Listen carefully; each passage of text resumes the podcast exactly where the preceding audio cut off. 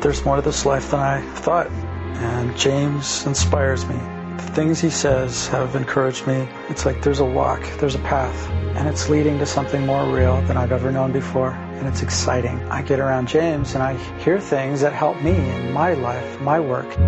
This work he talks about has become my work. I am excited about the possibility that other people could be affected, other people could be inspired to work on themselves, to grow, to, to realize there's more to this life.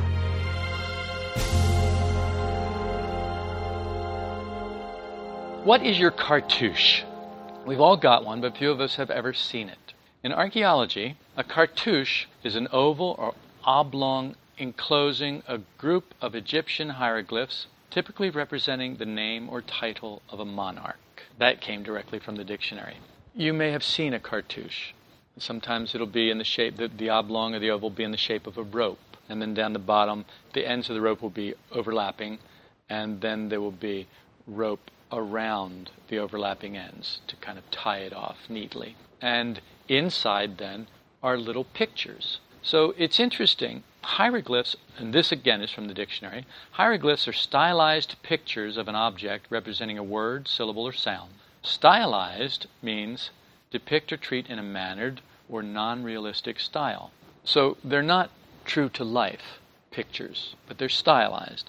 Now, it's also interesting that the word cartoon comes from the same word that cartouche comes from, which is a French word meaning card. What we're talking about is really stylized pictures that represent something. They can represent a word, a syllable, a sound, but they can also represent a part of your life. They can represent an action. They can represent an idea. Everyone has their own cartouche, this set of pictures that's inside of this oblong or round enclosed area. And this set of pictures represents this person, this monarch. I told you this was great.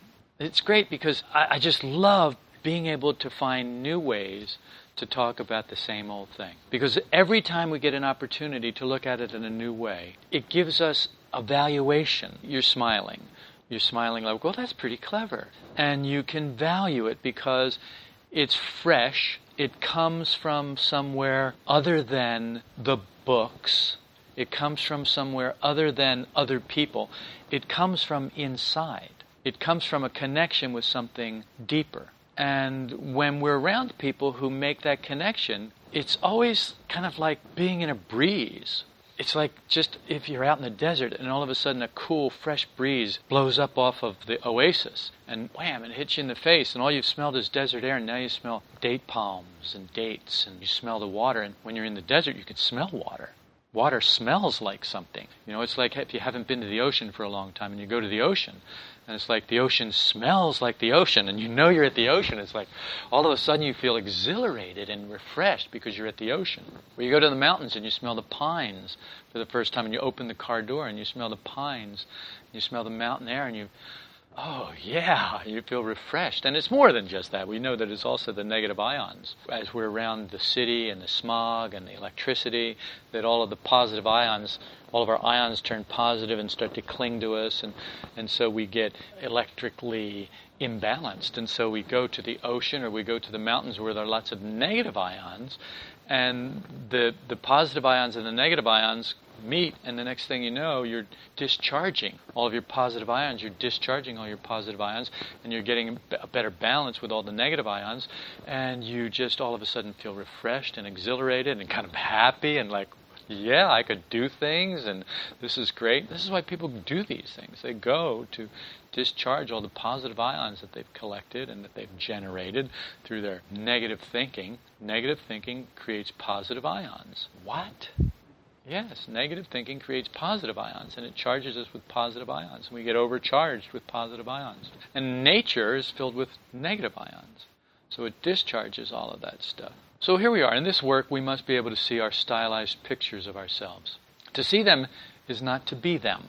To see them is not to be them. I'll say this a number of times. To see anything is not to be it. As we discussed last week, what happens when you can see something about yourself is you've created a little bit of space between yourself and that thing that you can see. It takes time to cross that space, The more space you've created, the more time it takes to cross it. And so when you've created space and more space and more space, you have more of an opportunity to not behave in an old way, to not react in an old way, to not allow something that you would normally allow, to not allow that. You can simply stop that and say no to that, not let it cross the space. You have a chance. Now, there are other times, as Arthur pointed out, his week was a little bouncy because he had the space sometimes, but then other times where he hadn't worked in this area with this person or that person, he didn't have the space. And the next thing he knew, he was right up against it. And so as soon as the guy said something, his reaction was instantaneous and he, was, he fell back into old patterns. When you fall back into old patterns, it doesn't mean you're a bad person. And it doesn't mean that, it didn't, that the work didn't work. What it means is, is, you haven't created the space in that particular area. You've created the space in another area. It's like cleaning your house. You, you vacuum and you work in just one, one room. Let's say you just get the kitchen squared away. And you do all the polishing and cleaning and everything that you don't you usually do. You know, so you get out the brush and you scrub all around the, the faucet where it gets kind of gunky and you usually just wipe it. But now you scrub it all and you do this and you did and you take all these things and you that you usually just have sitting around and you put them in the dishwasher and you wash them all and you clean them all and then you put them back up after you've dusted and cleaned and you do this and you do so you really do a deep thorough cleansing. And then you turn around and you look at the dining room and it's a mess. And it's like oh all this work I did and I didn't even make a dent in it. Well it's because you're looking at the wrong thing. You're looking at what you didn't put the work into, not what you did put the work into. And we think that cleaning means that everything will be clean. No, only what we clean will be clean. So only where we create the space will, will the space be. And so when you find yourself right up against it, then that's an area you need to look at. That's an area you need to work in. That's an area you need to create some space in. That's an area you need to see rather than be. So if you can see it, you're not being it. And that's the idea with that. Without this separation, inner development is impossible. We remain the same, with the same outer manifestations, the same feeling of I, and then we're doomed to repeat everything that we have done in our whole lives, just like a hamster running on a wheel. And we call it good exercise, but have you ever noticed how fat hamsters are? really, they're just like these little lumpy, blumpy things. Where's the exercise in that? You know, where the curves in that? Well, I don't see it myself. So I'm wondering if it's really that that good an exercise. I'm not. I'm thinking maybe it's not. If we want to change, you know, if you want to be a more shapely hamster, you're going to have to do some different kind of exercise than running on the wheel. So to read our cartouche, we need a Rosetta Stone. yeah, you knew where this was going, or maybe you didn't know this where, where, this was going. The Rosetta Stone is an inscribed stone that was found near Rosetta on the western mouth of the Nile in 1799. They were digging around the Nile, and they came across this stone, big black stone, and it's actually just a piece of a stone, but it's it's big. I mean, it's not big like you could pick it up in your hand and carry it around. Its text is written in three scripts hieroglyphic, Demotic, and Greek. For those of you who are not into the history of Egyptology and archaeology and this kind of thing. Jean Francois Champollion, who was a linguist, deciphered the hieroglyphs between 1822 and 1824, unlocking Egypt's mysteries. Until then, nobody could read the hieroglyphs. Nobody could, they found these cartouches, they didn't know what they were. Nobody could really read them. And, and it's so much like it's so much like us. Here we have these pictures of ourselves, but we can't really read them. We haven't found the key that unlocks the mystery of ourselves, the mystery of false personality, the mystery of who we actually are compared to who life has made us out to be. Esoteric teaching is a Rosetta Stone that we have to decipher in order to discover the mystery of our own being. So, Rosetta Stone, the Rosetta Stone, was the stone that was discovered in 1799. Rosetta Stones are stones that are keys that unlock help decipher.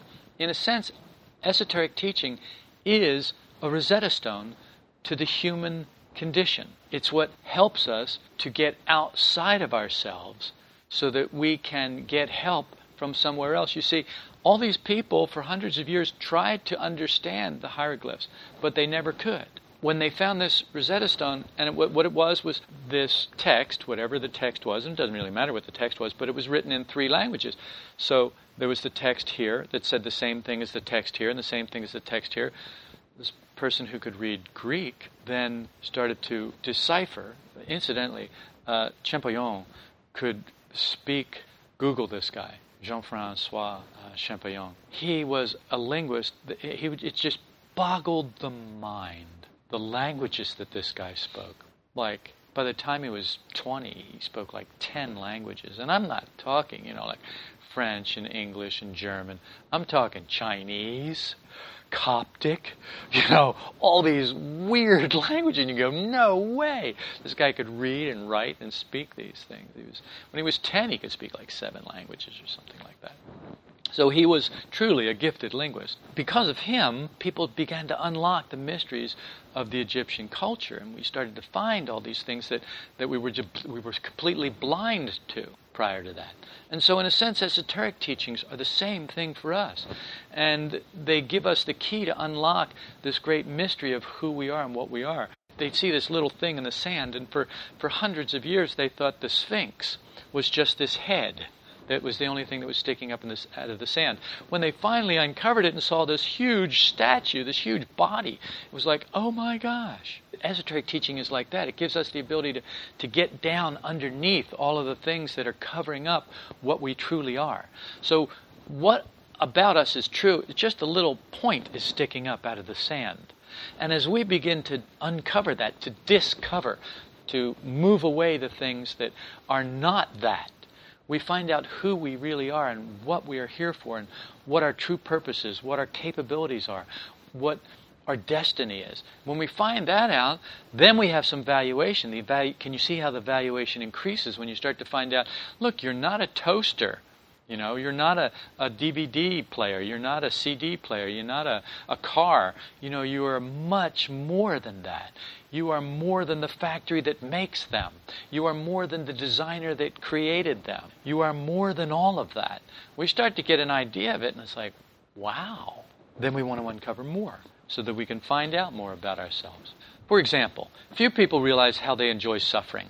It's not something that people go around in life realizing, oh boy, I really enjoy suffering. Oh, negative emotions are so delicious to me. People don't admit that. And they don't admit it because they can't see it. They can't see it because they're being it. You see these long suffering, long faced, whiny people go around with their stories. When, when you begin to see it about yourself, you think about them, man, they really don't get it, do they? And then you find yourself right back in it in some area where you had not done the work and you didn't create the space so you can't see it about yourself and someone else goes oh so this is your story huh? And it's like oh yeah oh, yeah. Yeah. No is a good answer. It's a kind of an instant answer. So people don't realize how that how they enjoy their suffering. They don't en- they don't realize how much account keeping they do uh, they don't realize how much they enjoy their negative emotions and self justification. These are parts of the cartouche representing the name of a monarch, the tyrant king who enslaves the reality of our being. Each one of us has our own cartouche, our own special personality, false personality, our own set of pictures that perfectly describes the tyrant king that is keeping us, the true, the real of us enslaved. And because we can't see it, we have to be it. But as we learn through esoteric teachings, the Rosetta Stone that unlocks the secret writing, the secret pictures, so that we see this is what we pretend to be and this is what we don't see. That the rest of the world sees what we don't see. The rest of the world can read our cartouche, but we can't. We're blind to it. But esoteric teachings give us the ability to read our own cartouche, to find out just what kind of tyrants we actually are. Wow, how exciting! Who wants to find out what kind of tyrant they are? Nobody we want to just cover that over again. No, let's just hide that. But the thing is, when the pain gets bad enough, when the suffering gets severe enough, when we suffer enough, when we're in enough misery, then it's like, okay, okay, okay, I'll take a look. Maybe it is me, but I'm pretty sure you're wrong. But at least I'm willing to look. And when we become willing to look, then esoteric teachings begin to take on a different meaning for us. So I'm not saying it's easy, and I'm not saying it's pleasant. I'm just saying that when we've had enough, we can start to look, and there is a way out. Name means nature. Until we see the cartouche that the world has given us, we can't separate from it. You remember, see it or be it. This is your choice in your life. You can see it or you can be it, but that's it. So either you're going to see what you are being or you're going to be what you are being. And the moment you begin to see it, in that moment, you have created a little bit of space, a little bit of separation, and you have some choices. Maybe not big choices, but in that moment, you have the choice to keep on seeing it, to remember what you saw, to see it again, to make note of it, and to face it, which is a big, huge commitment. Willing to face yourself, to, willing to face something unpleasant about yourself. It's a big deal. It may not seem like a big deal. Well, especially when we're telling somebody else something about them. Well, this is what you're like, and you should just face that. Well, that's great. But when we're telling ourselves that, well, this is what you're this is what you're like, and, and I should just face what I'm like. It's not as pleasant. It's not as easy. And then next thing you know, you do that a couple times, and you start to have compassion for the people you used to be pointing the finger at and telling. This is what you need to do. And now you look and say, well, maybe this is what I need to do. It just gives you a little space to maybe think about it differently. This is the beginning. This is where it starts. This is a good thing. Many people hold themselves too tightly, too rigidly, and they don't see that. They just hold themselves tightly. You do this in certain areas of your own life. There are certain areas where you are very unyielding, very inflexible. You hold yourself too tightly. If someone says this about you, you can laugh. If someone says that about you, you can feel the tweak because it's too tight. Do you understand what I'm saying? Okay.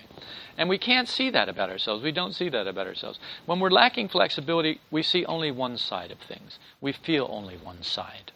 To shift our feeling of I, we must be able to see more than one side. So, in Arthur's case, what he shared with us this morning about this conflict with this person he volunteers with, he couldn't see the person's side. He could only see his side and it created a conflict. Now that he's created a little bit of space and stepped back from it, he's seeing it and not being it. He sees now that the other person was doing what they were doing, but the problem was his reaction to what the other person was doing he had a negative reaction to what the other person was doing. Had he had some more understanding of what the other person was dealing with, how the other person was dealing with it, what his own limit, what that other person's limitations were, then he could have had some more compassion and seen it in a different light, seen both sides together, seen a more whole picture, and had a more whole response rather than a half witted reaction. I just made that up, so I wasn't really name calling but we have half witted reactions due to our inability to see the whole picture. We see one sided, so it's, we see half of something, and so we basically only respond with half our wits, half our abilities, half the potential that we have. And that's not good enough. In many circumstances, it simply isn't good enough to resolve the situation in a positive way. So we need more. And the more that we need is within us. We need to bring more from ourselves to the situation, not demand more from the other person. We automatically demand more from the other person. But when we're in a situation that is unpleasant, what we need to remember is that in this situation, I need to give more. But we don't do that. We say, well, he needs to change. Well, she needs to stop that. Well, they need to. No, I need to give more. But see, without the Rosetta Stone, so that we can see our own cartouche, we don't have this key that unlocks this so that we begin to see, I need to give more. After we start to see what we're like and we see what life is like, and we see that everyone has a cartouche, everyone has these series of pictures that they have of themselves, and that when those pictures are offended, they are offended. They're just cartoons, people. They're cartoons. There's nothing to get offended about. It's not who you are. But until we have the Rosetta Stone that can show us that, until we have these esoteric teachings that can begin to unlock that for us. We are locked into that. We think that's who we are. And we will defend it by cracking someone's skull if it comes to that. Or by going to war and killing them, or destroying a nation, or, or spending billions of dollars every day to keep a war going. What a great idea that is. Who thought of that? Well, we thought of that. We have to be responsible for it.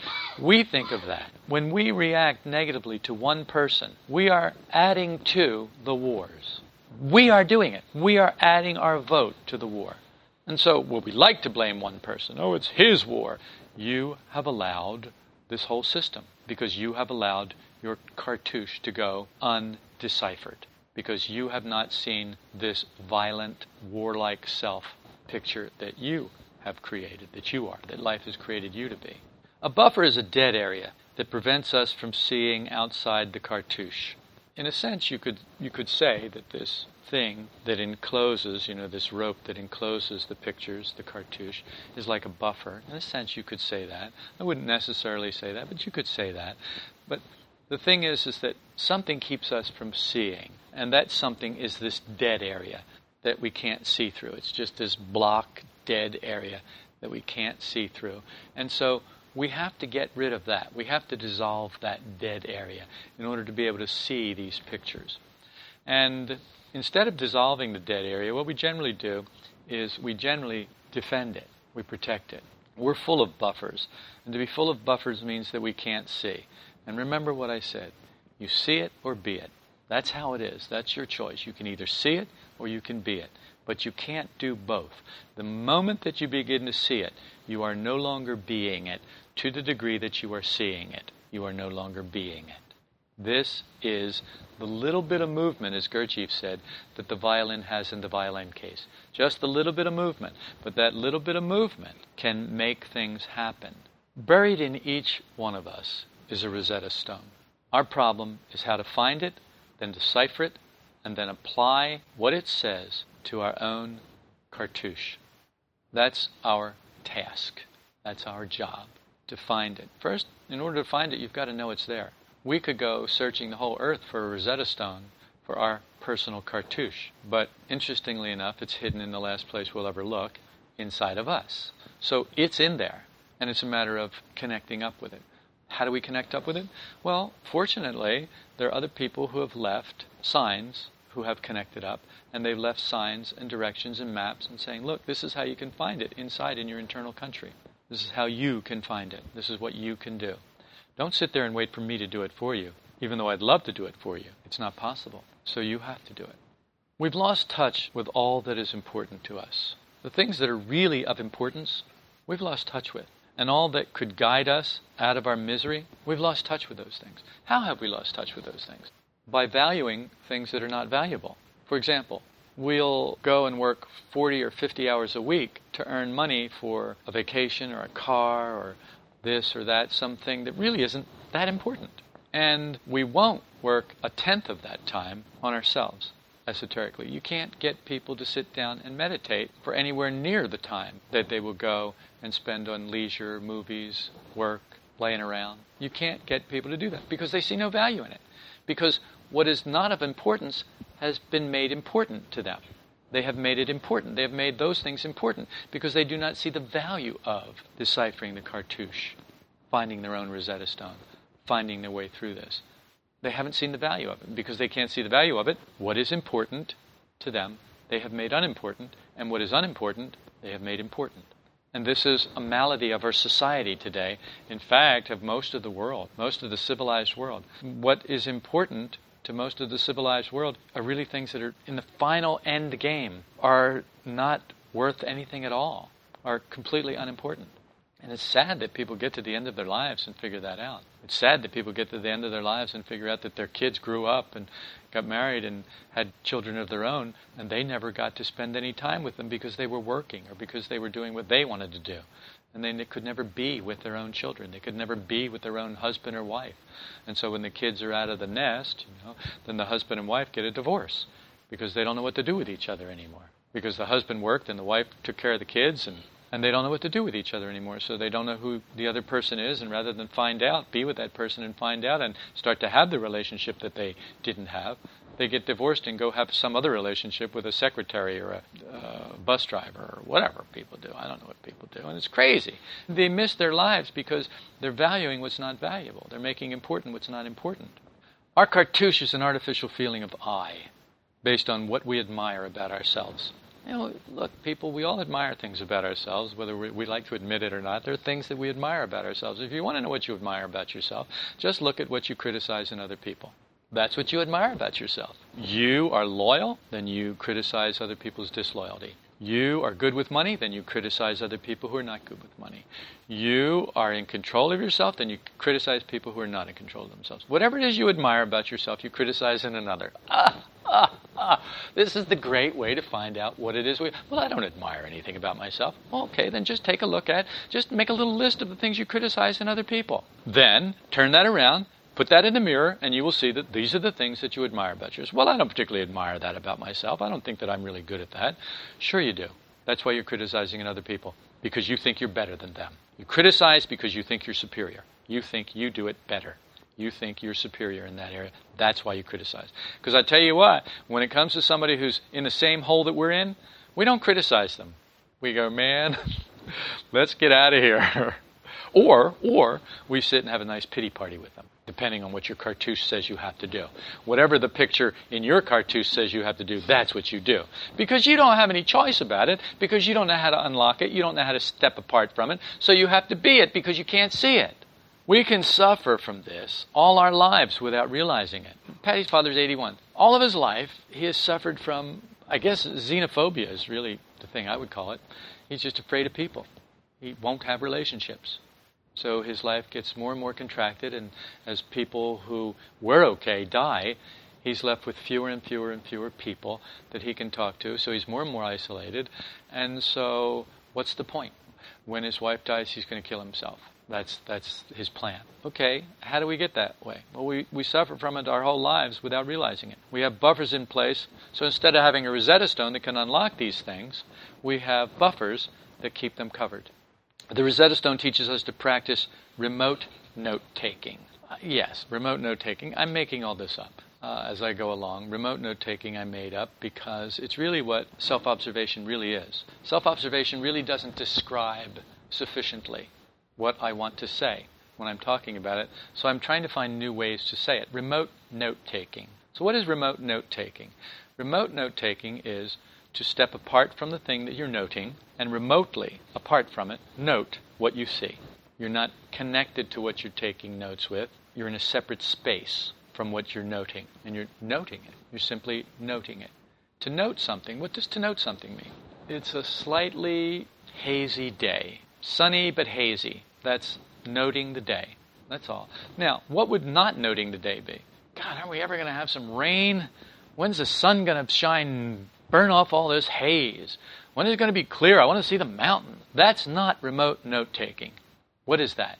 It's whining. It's internal consideration. It's it, it's if only. It's all of the things that our cartouche make us do when we can't decipher it when we can't see it. It's what we have to be. Whiny, at effect, identified people who complain about something rather than do something about it, who take it for granted rather than appreciate it, who can't live in a place where gratitude flows abundantly, but have to live in a place where you whine about everything because it isn't right. It's being full of requirements. Well, what do you require to be happy? I require a better day. I require smiling people. I require people doing this. I require this. I require that. That is not remote note taking. That's being in it up to your eyeballs so that you can't see it. So you're, see, you're not seeing it, you're being it. This Rosetta Stone, this esoteric teaching, teaches us how to do remote note taking. Thereby, we discover we are quite different from the highly stylized cartouche we've taken ourselves to be. These cartouches, if you've ever seen them, they're beautiful. Some of them are carved in stone and they're gorgeous. And some of them are painted. They're drawn and then painted. And they're the colors are beautiful. You know, these things that they found are just gorgeous and highly stylized. And a lot of people would think they look like cartoons, which is okay. You know, cartoons can be beautiful too. There's real art behind that. You know, people think, oh, well, that's just comic book art. Yeah, and have you ever tried to do that? It is very difficult. You know, these people have an economy of lines and an economy of colors, and they do a lot with that. It's really amazing what they can put across with that. It's a whole art form in and of itself, and it's something to be valued and appreciated, not something to be scoffed at and taken for granted. But then all of life is something to be valued and appreciated, but then you'd have to be here for it. But instead of being here for it, we're locked up in our cartouche, living life automatically, living life however the pictures say we have to live life. So we're living a cartoon of life instead of real life. It must be remote note taking or else we fall into the cartouche. The oval or the oblong enclosing it is our self justification. This fastens us to the life produced cartouche. This cartouche remembers this feeling of I, this feeling of ourself. It's how we feel ourselves. The cartouche is how we feel ourselves. And our self justification of how we feel ourselves is how we keep it all intact. We keep the cartouche intact by justifying it. So you remember I said that the little rope, the oblong or the, the oval surrounding the pictures could be like a buffer. But it's really, but I wouldn't call it a buffer, I would call it self justification. Self justification covers a multitude of sins. We keep a lot of things that we could easily get rid of if we would stop justifying ourselves. If we would stop making what's not real about us important through self justification and defending it, we could get rid of a lot of things that are hindering us from finding a more real, a more centered, a more balanced feeling of I that we could begin to live our life out of, that we could, could begin to make decisions out of, that we could begin to think from and feel from and act from. There's a cosmic sigh of relief when we realize we've been trying to live life from a wrong feeling of I, from the cartouche. When I say a cosmic sigh of relief, I mean exactly that. There is a sigh of relief when you begin to realize that all of this thing that you have been being in life, this unpleasant thing that you've been being, that you've been acting out, isn't really you. When you really get that, when you really realize that, there's a sigh that comes from so deep within you. It's just like, oh, there's hope. Ah, Maybe I don't have to die like this. Maybe it is possible to change this. Maybe I could get closer to who I really am and put some distance between who I really am and this thing that's been living my life, that's been living life for me while I have been sleeping or while I have been occupied with mundane hamster running on the wheel thing, getting nowhere, staying like a glumpy hamster. Realizing we are not what we felt ourselves to be is the first stage in the separation and freedom. If we want to be free from this cartouche, if we want to be free from this feeling of I that, that really brings us so much grief, so much trouble, and brings so much grief and trouble and unpleasantness and negativity in the lives of other people. If we really want to be free from it and separate from it, we've got to realize that we are not what we felt ourselves to be. We, we've got to doubt what we feel ourselves to be. But this is who I am. Well, it's better not to know who you are than to stay who you don't want to be. And the truth is, we don't really want to be who we are, who life has made us. We don't really want to be that. Even though we admire things about us, we don't really want to be that. Because all the things we're admiring are just the sides that we're looking at, the sides that we keep in the light. It's all the other stuff that's connected to that that's in the dark that creates all the problems. And the problems keep coming into our lives, and we think, well, why? Why is this happening to me? Why does this always happen to me? It always happens to you because of the side of yourself that you don't see. It always happens to you because of the side of yourself that you don't acknowledge. It's always happening to you because the side of yourself is creating that that you never see in the light of day, that you never bring into the light of consciousness. That's why that's always happening to you. That's why it always repeats. That's why. It's not because all women are bad and that's how come you can never have a relationship with a woman. It's not because all men are idiots and that's how come you can never have a relationship, a good relationship with a man. It's not because of that. It's because there's something in you that you don't see that needs to be brought into the light. You're, you're feeling yourself all one sided, just what you admire about yourself. And even when you find something about yourself that you don't admire and admit that, then you admire the fact that you admit that. You get all puffed up about that.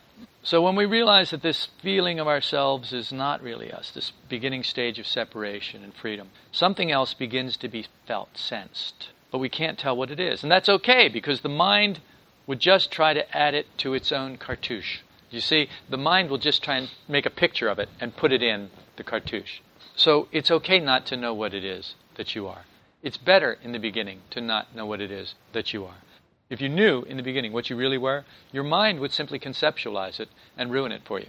And until we have a place where we can be outside of our minds, it's not safe to let the mind have too much information because we know what the mind does with information. And think about it. It's not. A, it's the mind is not a nice thing. You know, Leonardo da Vinci had a great mind. What did Leonardo da Vinci create with that great mind? Well, the Mona Lisa and the Last Supper and you know a lot of cool stuff and helicopters and weapons of mass destruction weapons of war that's what the mind can be counted on to do what is the most what what advances technology more than anything else in modern day the desire for more weapons to create war so that we can protect ourselves and get things from other people and take things from other people. War, weapons, technology for weapons, technology for war. That's what technology is based on. Well, how can you say that? History says it. I don't say it. History says it. If you don't want to look at that, fine. Or if you want to be formatory about it, say it's either or, that's fine too. But the majority of our technological advances has to do with the military saying, well, we can use that for a weapon, we can use that for this, we can use it. Why are we in space? Well, we wanted satellites. Why did we want satellites? Well, so that we could all talk on cell phones? No. No. We wanted satellites so we could spy on the other guy to see what they were doing. That's why we wanted satellites. And then we wanted satellites so that we could rain down death on them if they were doing something we didn't want them to do. Let's tell the truth about it. And that's why we financed it. And that's how technology went forward. That's how come you have cell phones and GPS in your cell phones. The GPS was a military thing. They finally let us have it. But they had it for a long time before we ever had it. And it's only recently that we've had where we can triangulate now and go within. Before it was a we could be within you know like a hundred yards or something, but now we can like be within a, a, a, half a meter of something with the GPS because now we have the same thing the military has. They've unlocked all that. Now we have that too. But they had it and they kept it secret for years. It was not available to us. So that's where technology is advancing, and that's why it's advancing there you can fly around the world because they have jet engines. And what were those jet engines made for? Rockets to rain down death on somebody else. That's what they were made for. And then somebody decided, well, maybe we could do this, maybe we could do something nice with it. But it was only an afterthought. so something else can be felt. When we feel I differently, a change of being can happen. Why does a change of being happen when we feel I differently, when we have a different feeling of ourselves? I'll tell you why change of being happens because it's the only thing that can happen. When you feel yourself differently, your being changes. Nothing can stop that. It has to change. It is a law. It is the way the universe works. It's not like, well, if I can just feel myself differently, then I'll be able to change my being. No. No. If you feel yourself be if you feel yourself differently, your being will just change. It just changes. There's nothing you can do about it. You can't stop it from changing. It does change. As you feel yourself differently, your being naturally changes. You become a different person. You are loosed from the cartouche. You are freed from it. And you begin to move outside of the oblong, the oval that encloses you.